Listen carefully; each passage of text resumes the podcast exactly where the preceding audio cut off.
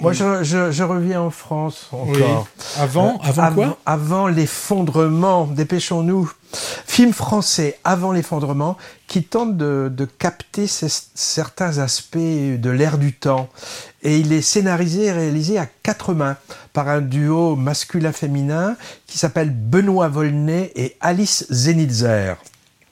Alors, dans un Paris caniculaire, Tristan, il a la trentaine à peu près, il est directeur de campagne d'une candidate écolo aux législatives et il reçoit un courrier anonyme contenant un test de grossesse positif sans aucune explication. Alors évidemment, ça ne manque pas de l'intriguer et il est peut-être atteint d'une grave maladie génétique qu'il aurait de fortes chances de transmettre à une éventuelle descendance.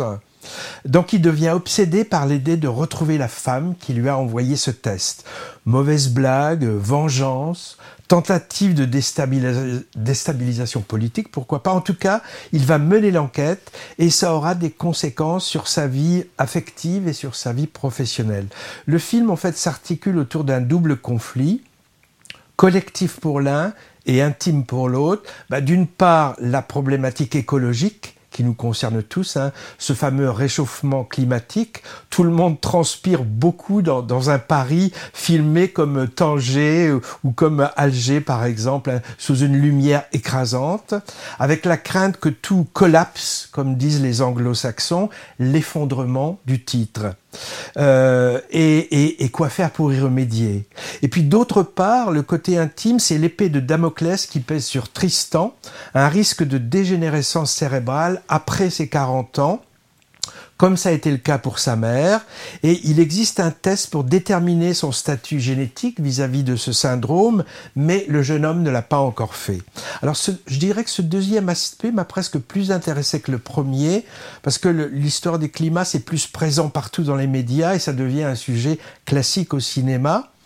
Euh, aussi bien documentaire que fiction. Alors le film est chapitré très clairement en cinq parties titrées un peu comme des actes au théâtre. Il y a d'ailleurs un côté théâtral évident dans plusieurs scènes, et, et c'est sans doute voulu parce que j'ai lu après que la co-réalisatrice elle est dramaturge et elle est metteur en scène de théâtre. Alors sous des abords de, comédie de mœurs, hein, c'est un peu ce qu'il est parfois, avec en toile de fond les nouveaux rapports amoureux de, la jeunesse actuelle. C'est un film aussi qui propose une réflexion politique, qui, qui, qui oui, on peut dire qui questionne l'engagement personnel euh, face à cet effondrement que les échos anxieux redoutent. Hein. Dans une des scènes clés très bien écrite et, très bien filmée. Il y a deux personnages féminins qui s'affrontent à ce sujet dans un véritable duel, hein, et ça envoie du bois, comme on dit. Hein. Le débat porte sur comment infléchir le cours des choses. Est-ce qu'il faut croire encore à la politique traditionnelle en militant au sein d'un parti, ou alors est-ce qu'il faut plutôt partir cultiver son jardin dans une communauté autarcique?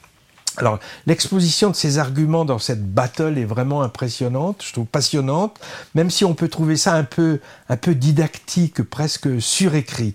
Autre chose que j'ai bien aimé, une parenthèse presque documentaire avec l'intervention d'une psy qui parle de comment est vécu par les personnes concernées les résultats du test génétique sur cette fameuse maladie donc qui s'appelle la Corée de Huntington. Alors dommage que la fin de, ce premier long métrage assez ambitieux soit un peu décevante, voire nunuche. Encore le syndrome, euh, j'ai une bonne idée de film mais je sais pas trop comment terminer mon histoire donc je bâcle avec un truc passe-partout. Moi j'ai vu ça un peu comme ça. Les deux acteurs principaux, Niels Schneider, moi, je, l'ai assez peu vu ailleurs.